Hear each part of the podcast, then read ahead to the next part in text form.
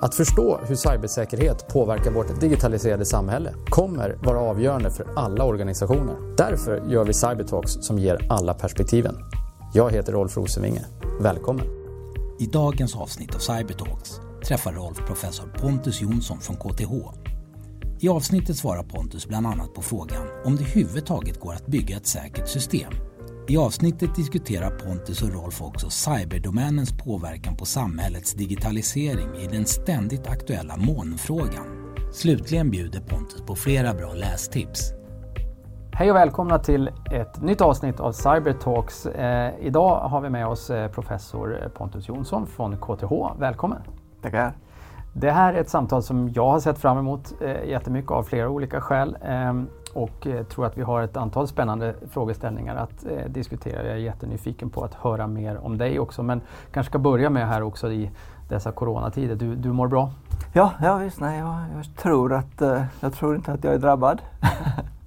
nej, och det, eh, det, är ju definitivt eh, nya och annorlunda tider. Det är, en ny verklighet att, att för alla att förhålla sig till och samtidigt så är det ju en del saker som, som helt enkelt inte ändras. Till exempel eh, några av de attackmönster och så vidare som vi kanske ska prata lite mer om. Så det, den mm. Cyberfrågan har inte tagit paus.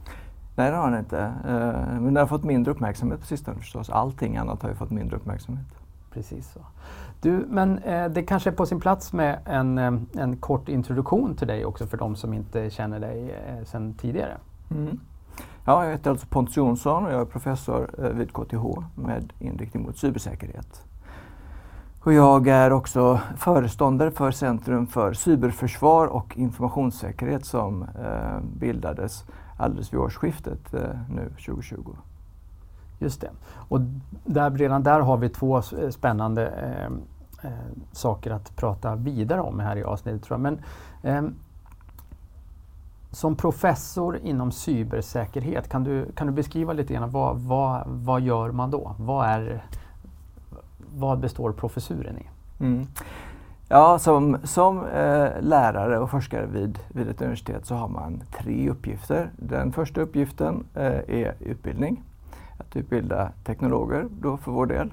Den andra uppgiften är forskning, eller om det är tvärtom, jag kommer inte ihåg. Ehm, som eh, driver många av oss vid universitetet. Eh, och sen den tredje uppgiften, uppgiften, det kallar vi för den tredje uppgiften. Och den är lite vag, det är därför som den heter den tredje uppgiften. Men bland annat så innebär det att, eh, att eh, interagera med samhället i övrigt, som till exempel den här podcasten. Då.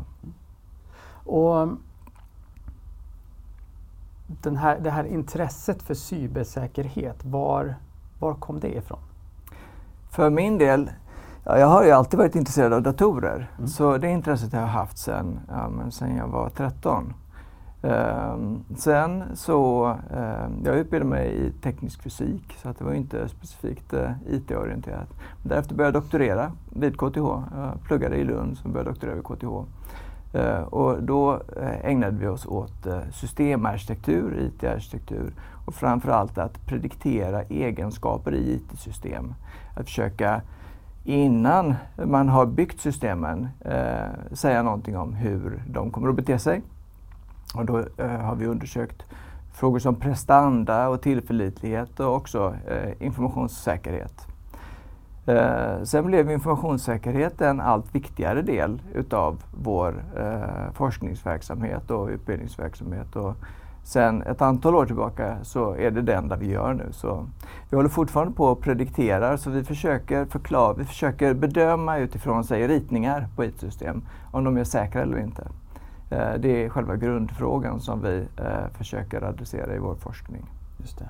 Och då tänker jag för att kunna prediktera det och bedöma ett systems robusthet så måste man väl också, mitt påstående, ha en ganska god kunskap om hotet som eh, det här systemet utsätts för. Mm, ja, det är viktigt. Som vi gör det då, våra bedömningar, så eh, vi kallar det för attacksimuleringar. Och, eh, det innebär att vi, vi skapar digitala modeller av eh, IT-system och sen så utsätter vi dem för digitala attacker utav så att säga virtuella angripare. Det är inte så olikt hur man gör i säg, fordonsindustrin om man ska bygga e-, en bil. så bygger man en digital eh, variant idag utav sin bil och eh, så kör man in den i en digital vägg, man krocksimulerar. Och det är bra därför att det är så jättedyrt att bygga en riktig prototyp av en bil och så köra in den i en vägg. Eh, och på samma sätt då när man bygger IT-system så kan man bygga den här typen utav virtuella modeller. Men det som skiljer, eh, en sak i alla fall, som skiljer mellan oss och eh, krocksimuleringar det är ju att eh, angriparen så att säga i bilanalogin, det är ju en vägg. Yes. Den är inte så svår att, eh, att uh, bygga upp i sin, uh, i sin simulator. Men vi måste ha en ganska bra uppfattning om vad angripare kan göra. Så, att, så det är viktigt att förstå vad är möjligt för angripare att göra. För jag tänker det finns väl två dimensioner där, både liksom rent eh, tekniskt vad är möjligt men sen finns det ju liksom hela modus operandi Alltså vilken taktik väljer man i olika scenarier? Bygger, man, bygger ni in det i de här attacksimuleringarna också? Ja, då, då är vi ju som tekniskt universitet så gillar vi ju teknik. Och så fort människor kommer in i eh, loopen så blir vi lite obekväma. Då försöker vi avgränsa, okej okay, det kanske kan finnas en människa, det är en angripare. Men det i, många, i våra simuleringar, de brukar, våra angripare de brukar bete sig optimalt. Det gör ju inte riktiga människor. Uh, jag tycker att det känns lite bättre att uh, titta på en optimal angripare snarare än att titta på en riktig angripare. Vi, faktiskt, vi, vi uh, har börjat titta på riktiga beteenden lite mer och, och, det är någonting som kanske kommer med. Det vi inte har gjort så mycket det är just det här med modus operandi. Så vi är väldigt intresserade av vad kan en angripare göra? Om du har det här tekniska systemet och det finns de här sårbarheterna, vad är möjligt att göra? Så om du har en riktigt eh, skicklig angripare, eh, vad är det bästa de kan göra givet eh, alla värdesaker som du vill skydda? Eh, men eh, riktiga angripare ute i den riktiga världen, eh, de är begränsade av sin kunskap till exempel. Eh, och, och eh, modus operandi att de, de har sätt som de brukar bete sig på. Eh, och den typen utav eh, säg, eh, egenskaper hos angripare, det har vi inte tittat så mycket på.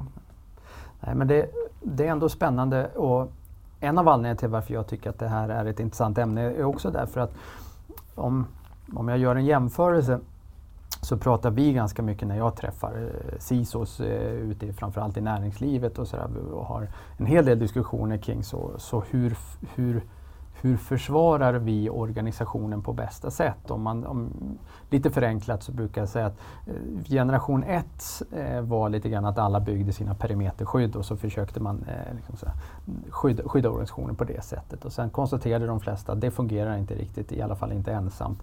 Eh, därför att vi har ändå öppnat upp eh, organisationen så mycket genom outsourcing och partnerskap och, och allt möjligt. Och så började generation 2 egentligen med att man började jobba mer aktivt med detect och response på insidan. Eh, det vill säga aktivt liksom assume breach och, och, jobba på det sättet. Och så har ju en hel del börjat konstatera att det, inte ens det räcker utan man måste även jobba proaktivt utanför perimetern eh, för att egentligen skapa vad vi brukar kalla ett in-depth cyber defense. Att man så att säga, verkligen hämtar in mycket tydligare vad som sker där ute och, och använder det till exempel i sin detect respons eller för att förbättra och uppdatera och underhålla sitt perimeterskydd som ju fortfarande behövs och fyller en funktion. Eh, och då är det ju någonstans intressant också det här med liksom sättet att tänka kring attacksimuleringar, tänker jag. Eh, men du, en, eh, en annan fråga här också, du nämnde ju det i introduktionen också som jag tycker är spännande. Ehm, Eh, Director Center for Cyber Defense and Information Security, nytt center sedan eh, i januari om jag har förstått det rätt. Mm, ja, det stämmer det. Vad, vad, vad, gör centret och vad är uppdraget till centret? Ja, eh, det är ju då, eh, det var för, eh, ja, ett, det har gått ganska snabbt det här. Mm. För ett drygt år sedan så eh, tog Försvarsmakten kontakt med oss. och då handlade det framför allt om eh, den cybersoldatsutbildning som eh, de vill ha hjälp med. Nu till sommaren så rycker det in cybersoldater. Eh, det är värnpliktiga som ska lära sig att, eh, att försvara Sveriges eh, digitala infrastruktur. Men det kopplades snabbt på en stor komponent av forskning till det här. För på KTH så bedriver vi egentligen mer forskning än vad vi bedriver utbildning och det visar sig att Försvarsmakten också har ett stort behov av ökad Eh, Eh, kompetensuppbyggnad och eh, också eh, innovation inom cybersäkerhetsområdet. Så därför så bildade vi detta centret. Så att det är Försvarsmakten, idag är Försvarsmakten och KTH som är de enda parterna. Annars kan Centrum och KTH ha många parter. Ehm, och vårt uppdrag det är just forskning och utbildning och så även då samverkan, den tredje uppgiften. Så att vi gör i princip det som ett universitet gör. Men vi gör det eh, inom det här specifika området och med särskilt fokus på, på nu då Försvarsmakten och i framtiden andra eh, eventuella partner som avnämare. Just det.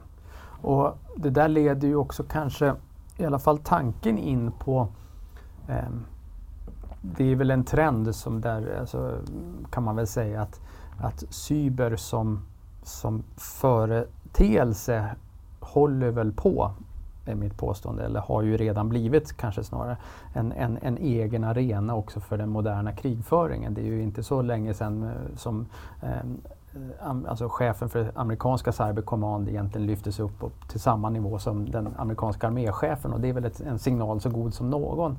Men det är också spännande att, att, att, fråga dig som, i din egenskap också som forskare. Så hur, hur ska man se på cyber? Är det just är det en utvidgning av eh, underrättelseområdet eller är det en helt egen domän? Eller, och, och, på vilket sätt ska vi liksom förhålla oss till cyber? Ja, men jag tycker det är riktigt att det. Vissa kallar det för den femte domänen, om rymden är den fjärde mm. och så har vi de tre, eh, land, eh, sjö och luft. Mm. Um, Eh, så jag tycker det är rimligt att se det så. Det är en helt ny arena eh, som, eh, och det är andra lagar som, som gäller där. Och den påverkar de andra så precis på samma sätt som när luftvapnet kom igång så påverkade det alla domäner. Man kunde inte föra krig på land på samma sätt. På samma sätt cyberarenan nu påverkar allt annat och den är av, redan väldigt stor men också ökande betydelse. Så jag tycker att det är helt riktigt att se det som en, inte ett appendix till någonting utan som en egen arena. Precis. Och för det jag tänker om eh, när, när, man, när man har det resonemanget så i Sverige har vi ju också en, så att säga, en, en totalförsvarsdebatt som kanske har vaknat till liv här de senaste två åren efter att ha varit eh, vilande, om vi uttrycker det eh, ganska milt, eh, under en längre tid om man då adderar den här femte domänen cyber så blir ju också vad som ska läggas in i ett totalförsvar, tänker jag, ganska annorlunda. Mm. Därför att det som du säger påverkar även alla de andra ja. domänerna. Ja, dels det och sen så är det ju också, eh, det skiljer ju från de andra domänerna, cyberdomänerna, att det är väldigt mycket civil infrastruktur och väldigt mycket infrastruktur som är fri från eh, statens styrning. Eh, på vilket det här kriget eh, kommer att utspela sig. Så att eh, eh ja, det finns flera skillnader där. Precis, och det tycker jag är en viktig, just det som du eh, beskriver där är ju eh, viktigt att konstatera. Att, att just det här att i den här domänen så har man kanske inte den traditionella uppdelningen mellan civilt och militärt utan det kanske bästa sättet att, att påverka ett land kan ju till exempel vara att påverka dess betalningsinfrastruktur. Kan inte vi dra våra kort och kan inte företagstransaktioner gå igenom så stannar samhället ganska snabbt. Som ett exempel. Ja, nej, det finns ju många exempel på hur kritisk infrastruktur äh, sätter e-, Elkraftnätet är ju det mest uppenbara exemplet. Yes. som äh, sätter stopp för all verksamhet om man, om man stänger ner det med till exempel ett cyberangrepp. En annan sak som är också väldigt äh, annorlunda det är att det här med territorialgränser de, eh, de, de funkar ju inte riktigt på internet. Eh, det är ju byggt på det sättet. Så eh, det innebär att vad man egentligen ska försvara blir också väldigt annorlunda. Jag tycker att det är lite grann som um, Ja, man tar, tar vilda västern på den gamla goda tiden. Eller jag bodde några månader i Nicaragua och några månader i Kenya. I stater som har eh, eh, en svag statsmakt där har staten inte riktigt våldsmonopolet. Och då måste, då måste eh, privatpersoner, företag och så vidare ta ett ganska stort ansvar för sitt, eh, sitt eget försvar. Så i den fysiska världen, om man bor i ett land som till exempel Kenya, då får man ha vakter vid sitt hus. Eh, därför att det är inte så att staten garanterar en slags våldsfrihet. Ehm, och, och, i vilda västern så var det ju på samma sätt att eh, medborgarna de fick åka ut och haffa skurkarna och hänga dem eh, i ett träd någonstans. För det fanns ingen annan som gjorde det. Ehm, och eh, cyber är lite på, det, på, på samma sätt. att eh, det finns ingen statsmakt som garanterar eh, säg, våldsfrihet i cyberdomänen. Utan vem som helst kan bli angripen och det beror ju väldigt mycket på den här bristen på territori territorium. Att det finns inget territorium riktigt som är uppenbart. Vad, vad är det till exempel då den svenska statsmakten ska försvara för någonting? Är det dina servrar i eh, Amazonmolnet som ska försvaras av den svenska statsmakten? Eller vad är det? det eh, så där är en väldigt stor skillnad tycker jag på den cyberdomänen och, och de andra. Och där tycker jag du sätter fingret på, på, på en av de, som jag tycker, absolut viktigaste aspekterna. Just det där att vi tenderar ju, tänker jag, eh, som människor att um, vi har en historik av hur konflikter har sett ut och så söker man någonstans efter indikatorer på en annalkande konflikt med hjälp av sin erfarenhet. Och här kanske vi faktiskt står inför något annat. För det är ju precis som du säger att, att ja, men idag kanske många av våra stora företag faktiskt ligger i AWS eh, cloud eh, mm. med många av sina servrar. Så det blir ju ett helt annat sätt att förhålla sig. Men hur, hur förberedda är vi på det här då? hur mogna är vi? Och som en backdrop till frågan kanske också att för någonstans, min hypotes är ju att vi är ju redan mitt uppe i det här och jag menar, nu är det snart amerikanskt presidentval i, i, höst igen men redan eh, förra gången så var det här också en stor debatt med angrepp på Demokratiska partiets eh, infrastruktur och så vidare. Um, det var fler frågor än. ja, men jag skulle ju säga att eh, jag tycker att läget är ganska dystert. Eh, digitaliseringen har ju fört med sig enorma fördelar för oss. Så ingen vill ju backa från det här som vi har fått. Om man tänker tillbaka till hur det var på 80-talet, hur plågsamt bara nu om det skulle vara att behöva gå till banken och betala sina räkningar och allt annat som har kommit med digitaliseringen. Det där är ett av de mindre exemplen. Mm. Ehm, men vi har ju inte riktigt förstått eh, hur beroende vi har gjort oss av de här maskinerna. Hur otroligt mycket fysiska värden vi har tagit. Alltså värden vi har tagit ifrån den fysiska världen och stoppat ner i den digitala världen. Mm. Med hela det finansiella systemet till exempel. Det var ju papper förr i tiden. Alla intellektuella egendomar som företag, det var också papper i arkiv någonstans. Eh, alla sentimentala eh, värden som foton och brev och så vidare. Allt det där fanns i den fysiska världen. Pengar eh, fanns i den fysiska världen. Inget av det där finns i den fysiska världen i någon nämnvärd utsträckning längre. Vi har tagit allt detta, alla de här jättevärdena och så har vi stoppat ner dem i den digitala världen, i en virtuell värld. Och eh, vi har gjort det utan att riktigt förstå eh, att de här systemen som nu förvaltar det här enorma eh, värdet. Att, de, eh, vi, ja, att vi är oförmögna att bygga säkra system. För det visar sig, och det har eh, kommit som en överraskning skulle jag vilja påstå, för samhället i stort. Det har funnits enskilda här och där som eh, har, har vetat detta kanske, men för samhället i stort så har det kommit som en överraskning att, att eh, de här systemen är så fruktansvärt sårbara. Jag läste en nyhet nu idag om eh, US Air Force. De har ett Bug Bounty-program. De har haft ganska länge. Ja, de har hittat 429 sårbarheter i någon cloudmiljö som de hade eh, låtit de här hackarna testa. Eh, för 20 år sedan, US Air Force, eh, man pratade då om vad har de för sårbarheter? Då skulle man tänka, ja, men de har kanske inga. Eh, de, är nog, de är nog, det är inte lätt att hacka dem, men nu vet alla att det finns så otroligt mycket sårbarheter i de här programvaran som vi bygger överallt. Så att eh, det där tycker jag är, ja, det, eh, det är väldigt oroande. Eh, och jag ser inte att det finns riktigt någon... Vi blir ju mer medvetna nu. Eh, men vi fortsätter ju ändå oförtrutet att digitalisera och att för Internet of Things till exempel. Nu tar vi stora delar av den fysiska världen och låter den styras av dessa lika osäkra datorer. Eh, men jag håller med och det är ju ett dilemma för jag håller och ett av dina första påståenden där var ju också just att ingen vill ju backa eh, tillbaks bandet heller och jag menar i coronatider här kan vi väl konstatera att eh, men väldigt många företag här har ju faktiskt skickat hem sina anställda och jobbar hemifrån. Vilket ju inte alls hade varit möjligt. Så att eh, någonstans hade vi inte digitaliserat i den takt som vi faktiskt har gjort så hade vi varit ännu mer utsatta. Alltså ur ett BNP-perspektiv. Ehm, för corona? Ja, ja precis. Så, så, där har man liksom en, en, en väldigt tydlig fördel samtidigt ja. som jag, jag håller ju med dig och delar bilden någonstans också att vi har ju fokuserat väldigt mycket just också på själva digitaliseringen och ibland glömt bort det där trustbenet som är själva egentligen förutsättningen för.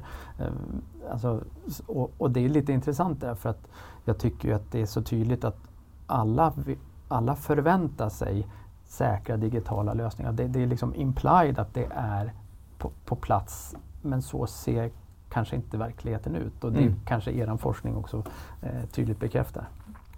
Ja, eh, jag tycker att eh, ehm, som jag upplever det så är det, det finns riktigt, riktigt fundamentala eh, problem med IT-system eh, som gör att eh, jag kan inte på horisonten se att det finns någon, någon tydlig lösning på det här. Det här man brukar ju kalla eh, datorer i akademien för Turing-kompletta. Mm. Den universella maskinen hittade ju Allan Turing på. Och det är en eh, enkel modell av en maskin, av en dator. Det den kan göra är att den kan simulera alla andra maskiner, alla andra informationsbehandlande maskiner. Så det är en gigantiskt stor grej och det är det som är grunden till den här digitaliseringen. Men den här då förmågan att förvandla sig till vad som helst annat, att förändra sin skepnad som eh, de här digitala maskinerna har. Om man jämför med en eh, maskin från en kassettbandspelare till exempel, som också är en informationsbehandlande maskin, men som inte kan förvandlas till någonting annat.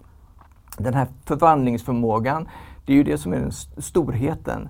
Men det är också det som utgör den stora svagheten för att det betyder, och det som då vi har lärt oss sig empiriskt, är att det visar sig att det är jättesvårt att förhindra fel personer från att förvandla de här datorerna till någonting som de vill, som inte vi vill. Eh, och just den svårigheten, det hade vi nog inte förutsett att det skulle, det skulle vara så väldigt svårt. Och att det är så, det beror på att datorer är komplicerade. Eh, att de är komplicerade, de är komplicerade i förhållande till hur stora våra huvuden är. För vi förmår inte tänka så riktigt komplicerade tankar. Det finns en gräns. Och, det är skönt att jag inte är ensam om det konstaterat. det, kan jag uppleva varje vecka. ja, ja, precis. det kanske finns några då som inte upplever det. Um, men den här kognitiva gränsen för vad vi förmår eh, greppa, den, eh, vi tänjer på den så mycket bara i att leverera den här funktionaliteten som IT-systemen ska, ska bygga. Det var inte länge sedan som det var otroligt mycket, kanske var något decennium sedan, det var stort, eh, stora rapporter om hur alla IT-projekt gick åt skogen. Eh, det är ju för att det är svårt att bygga eh, IT-system som alls fungerar. Det var ju grundläggande funktionalitet som man inte lyckades med eh, i de systemen. Och de, sådana problem har man ju. Om man tittar på sjukvårdssystemen som man ska bygga i eh, och som man försökt bygga många gånger i Sverige och USA. Hur de hela tiden, eh, man misslyckas med de här. Men det är otroligt mycket lättare att bygga system som funkar för det avsedda användningsfallet än ett system som är säkert mot alla möjliga missbruksfall. För det är en faktor, jag vet inte, hundratusen eh, i hur många olika möjliga användningar utav det här systemet som du måste tänka på eh, om, du ska, om du ska tänka in säkerhet. Och och jag tycker det är, ju, det är ju intressant det du säger eh, och i och med att du faktiskt eh, liksom, gör det också utifrån från den, den roll som du har, den kunskap som du besitter. För min fråga blir ju då, så vad gör vi då? Eh, och för någonstans konstaterade vi ju även att, att vi kommer inte rulla tillbaks. Eh, digitaliseringen rusar på och, och, i en snabbare takt skulle jag påstå. Därför att man vill åt den här nya funktionaliteten. Eh, och min take på det här och någonting som jag har funderat på och, och, även tror jag pratat om i podden tidigare och också faktiskt en av anledningarna till att jag gärna ville ha med dig här i, i, i det här samtalet. Så just den här, så vad gör vi då? För någonstans måste det här ju också ändra, tänker jag, sättet som vi gör cybersäkerhet på. Mm. Tillbaks till den där att om, om jämförelse med att skydda perimetern och sen jobba med assume breach och sen börja jobba ut, liksom utanför perimetern. Så för mig i alla fall har det varit min hypotes att det, det är det det driver. Vi behöver göra cybersäkerhet på ett nytt sätt. Mm. Ja, jag tror att eh, det som vi har haft svårt med, Eh, jag tror vi blir inte av med det här problemet. Så det vi kan göra är att vi kan försöka hantera det. Eh, och väldigt, väldigt klassisk riskhantering, risk management. Eh, den säger ju att du, ska, du behöver veta vad du ska skydda. Vad är det för risker? Eh, vad är konsekvenserna av att någonting händer oss? Och vad är sannolikheten för att det händer? Att identifiera vad som är verkligen eh, kritiskt och sen att hantera det på ett helt annat sätt. Eller säga, åtminstone att hantera det i proportion till den kritikaliteten det är ju eh, den så att säga, kortsiktiga vägen som jag kan se. Och det är, då, finns det inga genvägar utan det innebär att riktigt kritiska saker de får inte den digitalisering som de skulle kunna få. Eh, och, eh, och allting blir bökigare och långsammare och trögare. Man får, eh, men det blir kanske tillräckligt säkert. Då. Eh, sen tänker jag på lång sikt som forskare så skulle man hoppas att vi kan hitta en lösning på problemet. En, en teknisk lösning helst eftersom jag ju sitter på KTH. um, ehm, och det finns några eh, no, det finns några eh, säg, förhoppningar. Till exempel finns det här med formella metoder. Eh, att man skulle kunna bevisa säkerheten i ett system. Om du kan matematiskt bevisa att systemet är säkert och det finns eh, system som du kan matematiskt bevisa att de är säkra. Då finns det lite undantag och, och lite eh, brasklappar man får stoppa in. Det, det, det, är inte helt säkert ändå, men det är otroligt mycket säkrare. Eh, det som är problemet med de systemen och de här bevismetoderna det är att det måste vara, du måste bygga allting från scratch. Så du får liksom slänga bort i princip allt du redan har. Eh, och sen så kan det inte bli eh, så stort som till exempel ett Linux-operativsystem, för det är alldeles för stort. Så därför eh, samhällsinfrastrukturen den är så oerhört långt bortanför vad som är möjligt att, att formellt verifiera.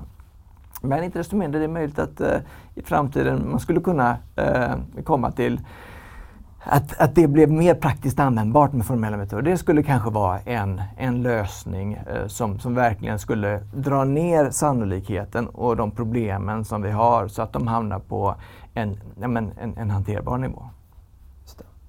Och när vi, när vi nu också pratar digitalisering så brukar det som ett brev på posten också frågan kring moln komma. Och jag tycker alltid att det är spännande att, att fråga folk som jag träffar vad, vad deras grundsyn är. För man får verkligen höra bägge ändarna av, av, av skalan. Man, många av dem som man träffar kanske tycker att det är eh, alldeles för obeprövat. Eh, det är så lätt fortfarande att göra fel. Till och med kanske de stora molnleverantörerna kanske inte riktigt, riktigt också heller själva förstå komplexiteten i, i, i det de har skapat. Och därmed så är det svårt.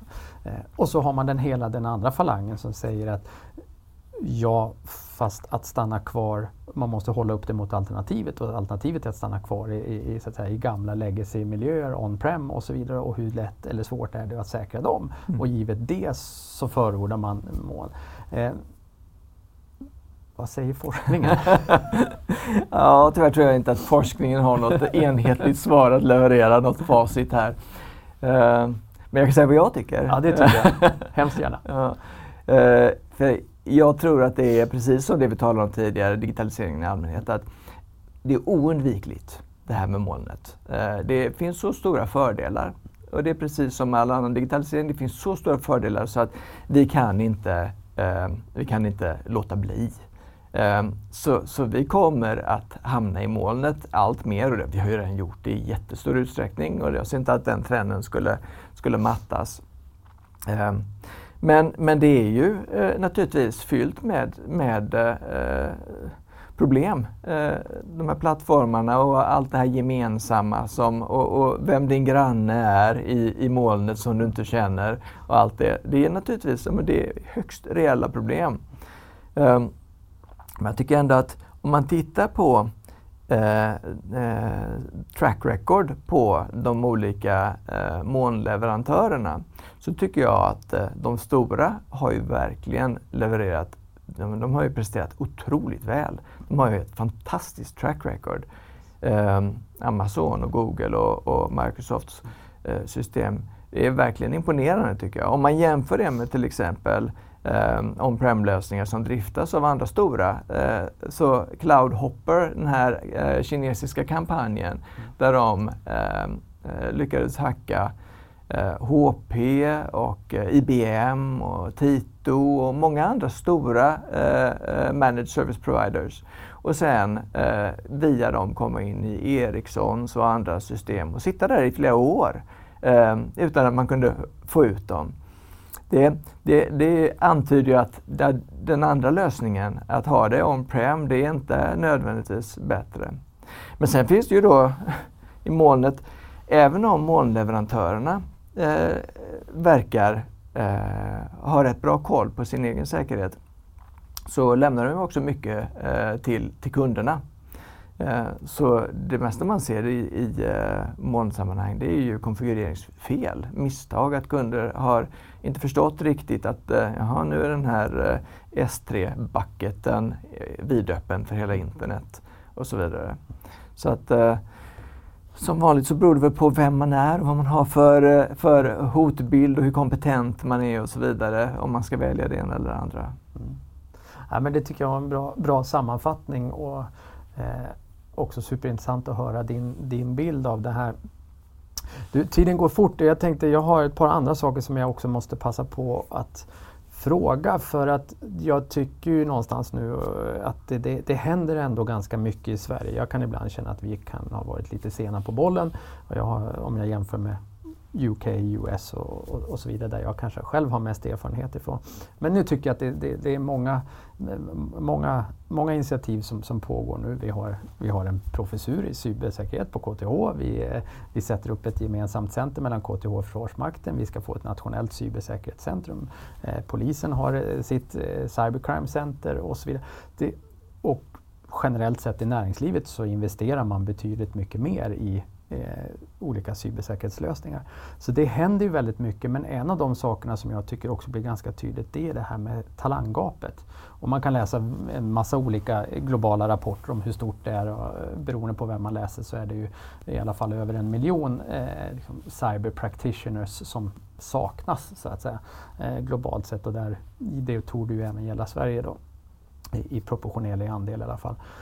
Är det din bild också och, och hur gör vi för att täppa det här gapet? Går det att täppa eller måste vi pola resurser genom att köpa mer managed services eller hur, hur ska vi ta oss an talanggapet? Ja, nej, jag, jag, jag, har inget bra svar där. KTH är ju en utbildningsanstalt. Mm. Så från vårt perspektiv så är det naturligtvis, vi, jag tycker att vi borde göra mer eh, i universitetsvärlden. Vi är ganska långsamma. Ehm, så vi borde egentligen göra mer. Det finns ett ganska stort intresse hos studenterna. Jag har ju en kurs i etisk hackning där eh, vi lär studenterna eh, offensiva metoder. Och eh, den är superpopulär. Vi började för några år sedan, då hade vi 20 studenter. Nu har vi 250 hade vi senast. Ehm, och det har ökat varje år så det blir intressant att se vad, vad, vad det blir nu till hösten. Men så jag tycker det känns som att Kanske också i och med den eh, massmedias eh, uppmärksamhet eh, så, så finns det ett ganska stort intresse hos, eh, hos studenterna. Så att nu har vi, jag, jag tänker mig att vi just nu har ett gap därför att här, eh, vår insikt om vår svaghet kom ganska hastigt och lustigt. Eh, åtminstone hastigt. Och eh, eh, lite grann är det som vi har haft ett ständigt gap när det gäller digitalisering generellt sett. Att det finns för få utvecklare. För att det rör sig ganska snabbt där. Så jag tror att det kommer att bli ungefär samma sak. Att vi kommer att ha ett gap. Vi kommer vilja ha fler än det finns och eh, så länge som, som det här hotet då ökar i takt med digitaliseringen så kommer vi att ha fortsatt problem. Men sen finns ju det livslånga lärandet. Det är ju någonting som man eh, eh, hoppas mycket på. Att, eh, att eh, även folk som har eh, gått ut sin eh, universitetsutbildning och, och, har varit ute och jobbat, att de kan skola om sig, att de kan rikta in sig på, men det finns ju all, alla dessa utvecklare till exempel och IT-människor ehm, det är inte ett eh, eh, omöjligt steg att ta att, att eh, flytta sig över till, till mer cyberdomänen. Så, och det är också någonting som universiteten blir allt mer säg, ins, vi inser allt mer att, att vi har en viktig roll där, att uh, kunna erbjuda livslångt, uh, ett livslångt lärande. Eh, och det tror jag är nog ett väldigt klokt sätt att se på det hela därför att, att om vi bara inom situationstecken ska fylla på med, med så att säga nya studenter från, liksom, kommer ut från gymnasievärlden och så börjar söka till universitetet och sen ska utbilda sig och sen ut i näringsliv eller offentlig verksamhet och jobba. Och då, då, då kommer vi aldrig fylla, eh, fylla gapet. Så det är väl ett väldigt eh, klokt resonemang att någonstans kunna fylla det här från, från olika håll, tänker jag. Men eh, om du, för jag måste ju också passa på att fråga eh, just dig, om, om vi då spolar framåt verkligheten ett par, tre, fyra år. Eh, vad, kommer att, vad kommer vi ha upptäckt eller eh, leva i för verklighet då vad gäller cybersäkerhet? Det vill säga, vad borde vi redan nu idag som practitioners eller eh, CISOs eller vad vi nu är börja fundera på för att vara förberedda för morgondagen? Ja, jag tänkt lite på den där frågan men jag måste säga att jag kan inte se att eh, på en tidsspann två, tre år att det är någonting stort som kommer att förändras med att det blir mer av allt. Mm. Eh, det blir mer moln och det blir mer IoT och eh, det blir mer av de här trenderna.